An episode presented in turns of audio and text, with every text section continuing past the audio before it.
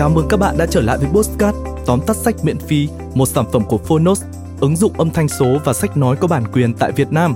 Mình là Tuấn Anh, người sẽ đồng hành cùng các bạn trong tập Postcard lần này. Và cuốn sách chúng mình muốn giới thiệu cho các bạn ngày hôm nay là một cuốn sách self-help, nhưng lại đưa các bạn vươn tới những sự trợ giúp bên ngoài. 7 thói quen hiệu quả là cuốn sách hướng dẫn chúng ta cách phát triển cuộc sống cá nhân cũng như công việc bằng cách thay đổi thế giới quan. Cuốn sách sẽ dẫn dắt bạn tới thành công đột phá, hạnh phúc lâu dài chỉ trong chớp mắt. Stephen R. Covey, sinh năm 1932, là nhà lãnh đạo nổi tiếng, chuyên gia gia đình, giáo viên, nhà tư vấn cho các tổ chức và đồng sáng lập của tập đoàn Franklin Covey, một trong những tổ chức hàng đầu và được tin cậy nhất trên thế giới về các chương trình đào tạo kỹ năng lãnh đạo và các quy trình chuyển đổi giáo dục. Ông là tác giả của một số cuốn sách bán chạy quốc tế như 7 thói quen hiệu quả đã được bán hơn 20 triệu bản. Ông được vinh danh là một trong 25 người Mỹ có ảnh hưởng nhất của tạp chí Time, một tạp chí tin tức hàng tuần của Mỹ. Đây thật là một cuốn sách thú vị phải không nào? Và trước khi vào phần tóm tắt sách thì đừng quên rằng ứng dụng Phonos vẫn có hàng trăm tóm tắt sách và hàng ngàn những nội dung số khác đang chờ các bạn khám phá đấy nhé. Và giờ thì mời các bạn cùng bước vào tóm tắt sách của 7 thói quen hiệu quả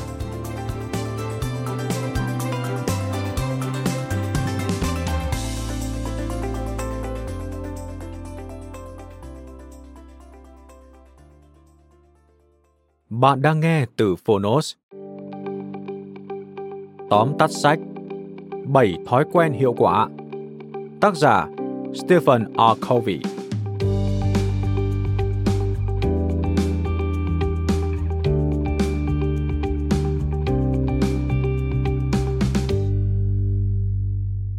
Bảy thói quen hiệu quả được xem là kinh thánh về nghệ thuật lãnh đạo và quản lý hiện đại. Những con số nói lên tất cả khi cuốn sách được xuất bản vào năm 1990. Tới nay đã bán được hơn 25 triệu bản, tương đương với dân số của đất nước Venezuela. Bảy thói quen được Covey đề cập đến bao gồm một Làm chủ chính mình 2. Bắt đầu với một đích đến trong tâm trí 3. Ưu tiên điều quan trọng 4. Tư duy cùng thắng, đôi bên đều có lợi 5. Thấu hiểu và được thấu hiểu 6 hợp tác cộng sinh. 7. Mài rũa và làm mới bản thân. Ba thói quen đầu tiên bồi đắp sự độc lập, tự chủ, tạo dựng thành công cá nhân. Ba thói quen tiếp theo chuyển trọng tâm sang sự tương trợ giữa các cá nhân. Khi nỗ lực hợp tác thay vì cạnh tranh, chúng ta sẽ đạt được thành công mang tính tập thể rộng khắp. Thói quen thứ bảy hướng tới việc hồi phục năng lượng, đổi mới bản thân. Có như vậy, chúng ta mới không bị kiệt sức. Mời bạn cùng Phonos điểm qua ba nội dung chính trong quyển sách 7 thói quen hiệu quả. Nội dung thứ nhất, đảm bảo rằng bạn đang đi đúng hướng. Nội dung này gắn liền với thói quen, bắt đầu với một đích đến trong tâm trí. Hãy lưu ý cảnh báo của Covey, giống như việc cày bừa theo luống, công việc năng suất chỉ được tính là thực sự hiệu quả khi đi đúng hướng. Tương tự chỉ khi hiểu rõ các mục tiêu chính yếu dài hạn chúng ta mới có thể điều chỉnh từng quyết định sao cho phù hợp. Cách tốt nhất để chắc chắn mình đang đi đúng hướng là làm một bài trắc nghiệm về cái chết giả định của bản thân. Hãy tự hỏi mình những câu hỏi. một, Tôi muốn mọi người nói gì về mình sau khi mất? 2. Tôi muốn được nhớ đến là người như thế nào? 3. Tôi muốn được nhớ đến vì điều gì? Steve Jobs từng nói, Mọi hy vọng phù phiếm, niềm tự hào, nỗi sợ mất mặt hay thất bại, tất cả đều sẽ biến mất khi ta đối diện với cái chết. Chỉ điều gì thực sự quan trọng mới còn lại. Trả lời thẳng thắn những câu hỏi trên có thể giúp chúng ta nhận ra những gì mình thực sự muốn.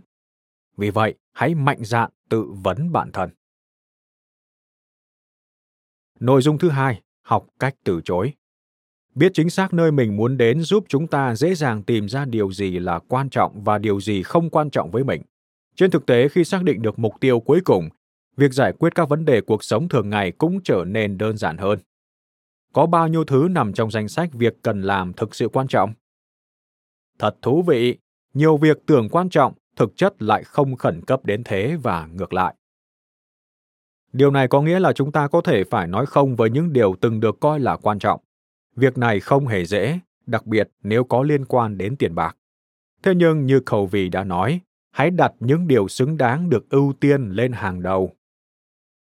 Khi những phần thưởng hấp dẫn treo lơ lửng ngay trước mặt chúng ta, hãy thực hành trắc nghiệm về cái chết giả định của bản thân như Stephen Covey đã hướng dẫn để xem liệu những phần thưởng hứa hẹn đó thực sự có đáng theo đuổi hay không.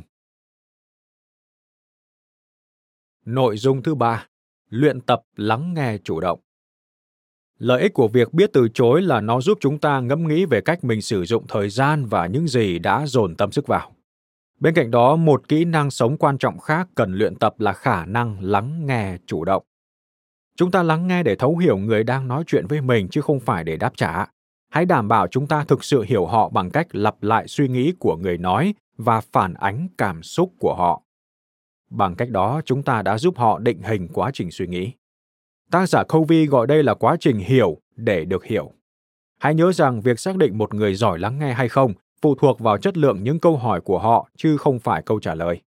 Giống như trường hợp chúng ta cảm thấy nghi ngờ vị bác sĩ đã từng kê đơn thuốc sai, chúng ta cũng sẽ không tin tưởng vào người đối thoại không hiểu mình.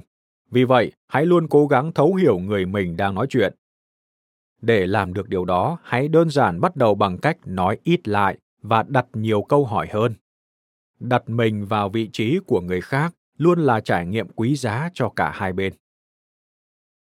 Bạn vừa nghe xong tóm tắt sách 7 thói quen hiệu quả của Covey. Quyển sách này mang đến cho chúng ta động lực mạnh mẽ, thay đổi cuộc sống. Việc điều chỉnh thái độ và thói quen hàng ngày hứa hẹn một tác động tích cực đáng kinh ngạc về lâu dài tới chúng ta. Cảm ơn bạn đã lắng nghe tóm tắt sách trên ứng dụng Phonos. Hãy thường xuyên truy cập vào Phonos để đón nghe những nội dung âm thanh độc quyền được cập nhật liên tục, bạn nhé.